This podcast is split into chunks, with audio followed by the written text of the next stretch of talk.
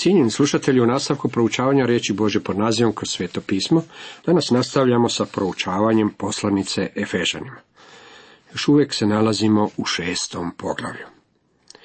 U nastavku kaže nam Robovi, slušajte svoje zemaljske gospodare kao Krista, sa strahom i trepetom, u jednostavnosti srca. Ne nekako kao oni koji se ulagaju ljudima, nego kao sluge Kristove koje zdušno vrše volju Božju. Dragovoljno služite, kao gospodinu, a ne ljudima, znajući da će svatko, bio on rob ili slobodnjak, učinili što dobro, zato dobiti plaću od gospodina. Robovi, sluge moraju biti poslušni svojim zemaljskim gospodarima. Sluge ne smiju služiti samo gdje ih oko vidi, s jednim okom na satu, ili samo onda kad ih šef gleda. Ne smiju služiti kao oni koji se ulaguju ljudima. Drugim riječima, ne smiju se ulizivati šefovima. Služba mora biti učinjena kao da se radi o Božim službenicima koji služe od sveg srca. Na vjernike koji su radnici stavljena je odgovornost, ali također i na one koji su poslodavci. Radi se o opisu odnosa između poslodavca i posloprimca. U Pavlovo vrijeme postojala je i oštrija podjela nego što je to danas. Bila je to podjela na robove i gospodare. Imajmo na umu da je ovaj odjeljak započeo u 21. stihu petoga poglavlja gdje piše podložni budite jedni drugima u strahu Kristovom. To nam zvuči u redu za nedjelju, za crkveno bogoslužje, ali što je s ponedeljkom ujutro, kad odlazimo na posao? Radnici kršćani koji rade za kršćane, vlasnike tvornice, neće trebati kadrovskog posrednika da ode k vlasniku i kaže mu što je potrebno. Znam za nekoliko predahnih kršćana koji su vlasnici velikih kompanija. U radno vrijeme održavaju se satovi pouke iz Biblije, a svojim zaposlenicima oni plaćaju i to vrijeme provedeno za Biblijom. Takvi ljudi napreduju. Bog ih je blagoslovio. Nije im potreban sindikat. Zaposlenik u jednoj od takvih kompanija rekao mi je, kad bismo bili pod sindikatom, ne bismo zarađivali onoliko koliko zarađujemo sada. Govorimo o kršćanima, kršćanima radnicima i kršćanima vlasnicima. Medalja uvijek ima dvije strane. Procjenjuje se da su polovica od 120 milijuna ljudi koji su živjeli u rimskom carstvu bili robovi. Kršćanstvo nikada nije napadalo zloropstvo. Umjesto toga posezalo je do roba u njegovome poniženju i podizalo ga je uvjeravajući ga u njegove slobode koje je imao u Kristu. Sama narav evanđelja osuđuje ropstvo. Na koncu ono je i ukinulo sveze ropstva i maknulo ga sa srca i duša ljudi. Mnoštvo robova došlo je Kristu kao što čitamo u Rimljanima 16. Mnogi od onih navedenih u tome tekstu bili su robovi ili članovi pretorijanske slaže. Robovi, slušajte svoje zemaljske gospodare. Zapazite da Božja riječ nalaže poslušnost. To nam otkriva da kršćanstvo nije zapalilo oganj pobune protiv zle institucije ropstva. Propovjedalo se evanđelje koje je bilo revolucionarnije od bilo koje revolucije. Revolucija je uvijek u sebe nosila pogrešne posljedice, ostavljajući mržnju i gorčinu koja je kasnije trajala stoljećima. Evanđelje Isusa Krista srušit će zidove podjele, koje su u naše vrijeme predrasude i diskriminacija jedne rase prema drugoj.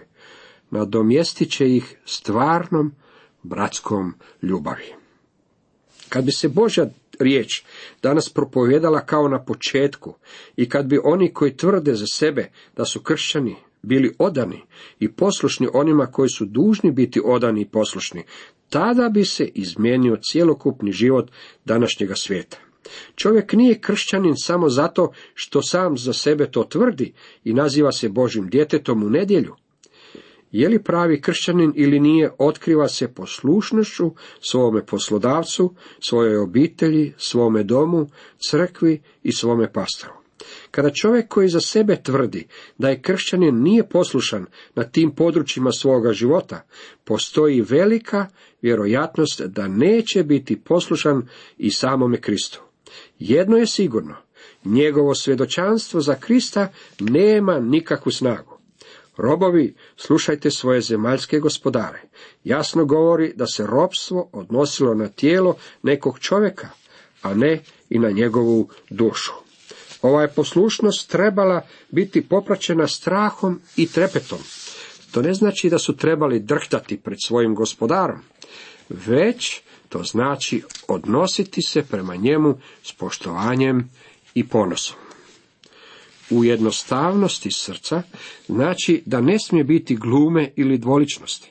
Ne smije se lizati čizme poslodavcu kad je u blizini, a zatim mu zabijati nož u leđa kad ga nema. Takav postupak ne bi smio postojati u životu jednog kršćanina. Poslušnost slugu treba nalikovati poslušnosti prema Kristu. To nam pokazuje da je rob podignut iz degradiranosti gdje je radio koliko je god manje bilo moguće i to samo kad ga je gospodar gledao. Sada je on Kristov rob, a Krist ga je oslobodio. Mora gledati iznad svoga zemaljskog gospodara kako bi udovoljio svome gospodaru na nebo. Zemaljski gospodar može upravljati samo tijelom svoga roba. Kristovi robovi predali su mu svoje duše kao i cijelokupnu svoju osobnost. Imajmo na umu da je Pavao samoga sebe nazvao robom Isusa Krista. Dragovoljno služe pokazuje da bi njihov stav trebao odražavati njihovu kršćansku službu. Kada Božje dijete, bilo ono rob ili gospodar, posloprimac ili poslodavac, stigne do toga kad je motiv za njegov život udovoljiti Kristu, tada se lako preskaču prepreke koje postavljaju rad i kapital. U današnje vrijeme postoji nova vrsta ropstva i ona će jednostavno pomesti sve narode svijeta. To je ropstvo koje se ne odnosi samo na tijelo, već i na um. Takvo ropstvo je pogibeljnije od ropstva kako je postojalo u rimskom carstvu. Nebrojene tisuće današnjice voljni su podložiti se svakoj vrsti ideologije, a vi je nazovite kakvim god imenom želite. Imao sam povlasticu govoriti skupini studenata na velikom sveučilištu. Ti mladići, studenti političke ekonomije, predali su svoje živote gospodinu, kaže dr. Megi. Nekod su bili robovi određenom sustavu političke ekonomije, međutim sada su od toga izbavljeni. Jedan mi je mladić rekao, nekod sam držao da možemo manipulirati ekonomijom i da sve možemo učiniti sretnima i bogatima. Sada vidim da će samo Krist moći ustanoviti takvo društvo. To ne znači da se nećemo zalagati za takvo društvo, međutim znamo da je naš cilj ograničen, a samo Krist može stvar dotjerati do kraja. Što može razbiti ograde nekoga čovjeka? Samo sila Kristovog evanđelja. On će vas osloboditi. U Ivan 8.3.6 piše, ako vas dakle sin oslobodi, zbilja ćete biti slobodni. Krist je onaj koji nudi slobodu. Sjetite se samo tisuća ljudi danas koji su žrtve droge i alkohola. Ropstvo je svuda oko nas. Mi bismo trebali biti sluge Kristu i ničem ili nikom drugom. Savao iz Tarza bio je rob jedne ideologije. Bio je farizej kad je došao Kristu. Bio oslobođen. Međutim, odmah se podložio novome gospodaru i rekao je, što mi je činiti, gospodine, čitamo u dijelima 9.6. Postao je rob Isusa Krista. Gospodin je zaposlenika podigao na visoki položaj. Radu je dao plemeniti položaj. Nema veze radi li čovjek za radnim strojem, kopali rovove, radi u uredu, kopa ugljen u srcu zemlje ili obrađuje tu istu zemlju na njenoj površini. Ako je Božje dijete, tada može reći, ja služim svoga gospodara Krista. William Skerry bio je postolar koji se prijavio da kao misionar krene u daleke zemlje. Netko ga je upitao, čime se baviš? jer ga je želio poniziti znajući da nije rukopoložen za službu. Kerry mu je odgovorio, moj je posao služiti gospodinu, a cipele pravim kako bih platio troškove. Bio je sluga Isusa Krista. O, kad bi barem ljudi danas bili takvi radnici, cijelo bi se radništvo iz temelja izmijenilo. Dalje deveti reda kaže, i vi gospodari, isto se tako vladajte prema njima. Kanite se prijetnje znajući da je i njihov i vaš gospodar na nebesima i da u njega nema pristranosti. Nešto je također rečeno i gospodarima. Ako ste poslodavac, pred Kristom ste samo još jedan čovjek. Bog nije pristran prema osobama. Što je rekao radnicima, primjenjuje se i na vas. Spadate pod istu kategoriju jer i vi imate gospodara, a vaš je gospodar Krist. To je kršćanski odnos između kapitala i radništva. Odgovornosti su uzajamne. Gospodari ne bi smjeli iskorištavati svoj položaj gospodara. Ne smiju zloupotrebljavati svoju moć. Ne smiju prijetiti. U nazočnosti Krista i radnik i poslodavac stoje na istome položaju. Oni su braća u Kristu. U poslanici Filemonu nalazimo vrlo praktičnu ilustraciju ove istine. Filemon je bio gospodar koji je imao roba imenom Onezim. Onezim je pobjegao od svoga gospodara i prema zakonu onog vremena njegov ga je gospodar mogao ubiti. Međutim, nakon što se Onezim pouzdao u Krista, Pavao ga je poslao natrag njegovome gospodaru s pismom. Pavao je napisao sljedeće, čitamo u Filemenu 15. Možda baš zato bi za čas odjeljen da ga dobiješ za uvijek, ne kao roba, nego više od roba, kao brata ljubljenoga, osobito meni, a koliko više tebi i po tijelu i po gospodinu. Kad su i kapitalist i radnik vjernici, oni su braća. Nemojte mi reći da kršćanstvo nije praktično. Ono jest praktično i funkcionira u svakodnevnome životu. Veliki kineski kršćanin koji je studirao u Americi upoznao je jako dobro, rekao je, ne radi se o tome da je u Americi kršćanstvo bilo iskušano, pa su mu bili pronađeni nedostaci, već je problem u tome što kršćanstvo nikada niti nije bilo iskušano. To je problem i dan danas. Kršćanstvo je bilo zadržano iza zidova crkve. Dragi moji prijatelji, ako kršćanstvo ne izađe iz crkve i uđe u ovaj svijet, nešto nije u redu. Ono će funkcionirati samo ako ga se iskuša. Ono funkcionira i u ovome odnosu između kapitalista i radnika. U nastavku neprijatelji vojnika. Sada smo došli do teme ovoga poglavlja, a ona je crkva je dobar vojnik Isusa Krista. Vidjeli smo kršćanina u odnosima u kojima živi u svome životu. Bog započinje s njim u obitelji. Zatim Bog mu ima nešto za reći i kada kreće u svijet u kojem je ili poslodavac ili zaposlenik mora biti ili jedno ili drugo, a kao Božje dijete mora pridonositi dobrostanju suvremenog društva. Na ovaj ili onaj način mora postati proizvođač. Sada ćemo naučiti nešto o neprijateljima koje vojnik ima. Pred svakim vojnikom stoji borba. Jedna od stvari koju ljudi u pravilu danas pogrešno svačaju je ta da se Božje dijete nalazi usred borbe, a borba se vodi na duhovnoj bojišnici. Ako se svakodnevne dužnosti ne izvršavaju vjerno, tada ne može doći do velikih duhovnih pobjeda u uzvišenom okruženju kršćanskih strpljenja. Dobro je znano da sam predstavnik fundamentalne struje u kršćanstvu. Ja premilenijalni pretribulacionist kao i dispensacionalist u svojem vjerovanju, kaže dr. McGee, već sam pomalo umoran od ljudi koji drže da ista gledišta, a koji s druge strane žive dosta nemarno, što nije u skladu sa uzvišenim gledištem koji imamo, sjedimo u nebesima s Kristom, kako je to divno. Dragi moji prijatelji, živimo na ovoj zemlji i naš život mora biti vrlo praktičan. Ako ne živite životom koji je po volji Kristu, tada tratite svoje vrijeme odlazeći na konferencije i predavanja o Bibliji.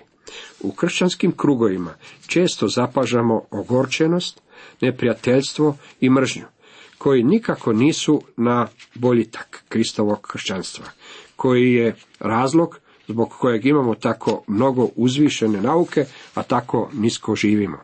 Postoji previše ljudi koji su u glavi fundamentalni, a u svakodnevnom životu jako liberalni. Postoji velika opasnost u shvaćanju da nam je potrebno samo znanje u glavi i ispravan riječnik kako bismo jasno mogli definirati svoj stav, a da možemo živjeti vrlo neoprezno kao kršani. Činiti tako pokazuje da ne razumijemo na kojem se mjestu događa borba. Ne mislim da je đavao previše zaposlen u noćnim barovima, podzemlju ili u mafiji. Mislim da je skoncentriran na crkvu koja se okuplja nedjeljom ujutro. On djeluje na duhovnom polju, a čini se da su mnogi pospani kršćani toga potpuno nesvjesni. Previše kršćana je zabrinuto oko zatvaranja noćnih barova, a trebali bi se baviti zatvaranjem svojih usta da ih spriječe u ogovaranju i kritiziranju. Đavao djeluje na području na kojem ga najmanje očekujemo pronaći. On nije u gradu subotom navečer. Rano odlazi u postelju kako bi mogao ustati na vrijeme i doći u crkvu nedeljom ujutro. Duhovna borba bjesni svugdje gdje se propovjeda Božja riječ i gdje se crkva zalaže za Bibliju. To je mjesto koje đavao želi uništiti i to je mjesto duhovne borbe. Ponekad je crkva nedjeljom ujutro najopasnije mjesto na koje možete biti. Koje je bilo najopasnije mjesto u Jeruzalemu one noći u kojoj je bio uhićen gospodin Isus? Ili to bilo kod farizeja? Ili to bilo kod sileđija u podzemlju? Ne. Najopasnije mjesto bilo je u gornjoj sobi s Isusom. Znate li zašto? Tamo je i đavao bio te večeri. Rečeno nam je da je ušao u judu iz Kariotskog kojega je izdao. Đavao je bio ondje. Mislim da i Juda iz Kariotski Šimun Petar svjedoče o činjenici da je to bilo najopasnije mjesto na kojem ste mogli biti te večeri u Jeruzalemu. Moramo znati na kojem mjestu se vodi borba. Možda se sjećate kako sam na početku proučavanja poslanice Fežana ovu knjigu usporedio sa Jošuvinom knjigom. Što je Jošujina knjiga u starome zavetu, to je poslanica Efežanima u novome. Jošua je poveo Izraelove sinove preko rijeke Jordan u kanansku zemlju. Tamo u ono vrijeme postoji brojni neprijali. Neprijatelji. Trebalo je proći kroz mnoge borbe i izboriti mnoge pobjede. Rijeka Jordan nije slika naše smrti, a obećana zemlja nije slika neba. Ako želite pjevati pjesmu na obalama uzburkanog Jordana stojim, to i možete, ali ona ne govori o našoj smrti. Ona govori o smrti i uskrsnuću Isusa Krista, a vi i ja kroz Kristovu smrt i uskrsnuće prelazimo iz pustinje ovoga svijeta u Kanaan. Bože dijete danas trebalo bi živjeti u Kanaanu. Sjetimo se da Kanaan ne predstavlja nebo. On to i ne može, jer su u Kanaanu postojali neprijatelji i trebalo je izboriti mnoge pobjede. Vi i ja, kao vjernici, nalazimo se u vojničkoj službi. Imamo jasno pokazano koji su naši neprijatelji i pred nama je borba. Kada je Jošua ušao u obećanu zemlju, supostavila su mu se tri neprijatelja. Prvi je bio grad Jerihon koji mu je stajao na putu. Jerihon predstavlja današnji svijet. Što je Jerihon bio Jošuji? To je svijet kršćaninu. Jošuji je bilo rečeno da obilaze oko grada, a ne da se bori protiv njega. Boreći se protiv svijeta ne možemo pobijediti svijet. Pogreška je pokušavati se boriti, jer sve što je od Boga rođeno, pobjeđuje svijet. I ovo je pobjeda što pobjedi svijet, vjera naša. Da tko to pobjeđuje svijet, ako ne onaj tko vjeruje da je Isus sin Boži, čitamo u prvoj Ivanovoj pet. Jedini način na koji možemo pobijediti svijet je pomoću naše vjere i pouzdanja u Boga. Ne ljubite svijeta, ni što je u svijetu. Ako tko ljubi svijet, nema u njemu ljubavi očeve. Čitamo u prvoj Ivanove 2. Ono što pripada ovome svijetu je prolazno, a Božje dijete ne smije ljubiti te stvari. Naše iskustvo ovdje treba biti kanaansko iskustvo. Drugi neprijatelj s kojim se suočio Jošova bio je maleni gradić imenom Aj. Grad Aj predstavlja tijelo. Jošova je mislio da će lako pobijediti Aj, pa je poslao malenu posrobu koja je bila potučena do nogu. Kad su se vratili, Jošova je pao ničice pred Bogom i počeo je plakati i zapomagati. Bog mu je rekao, čitamo u Jošova 7, ustani, zašto si pao ničice? Izrael je sagrešio. Trebalo je priznati taj grijeh i odbaciti ga prije nego što će Bog dati pobjedu Izraelu. Isto moramo učiniti vi i ja ako želimo pobijediti tijelo. Cijenjeni slušatelji, toliko za danas.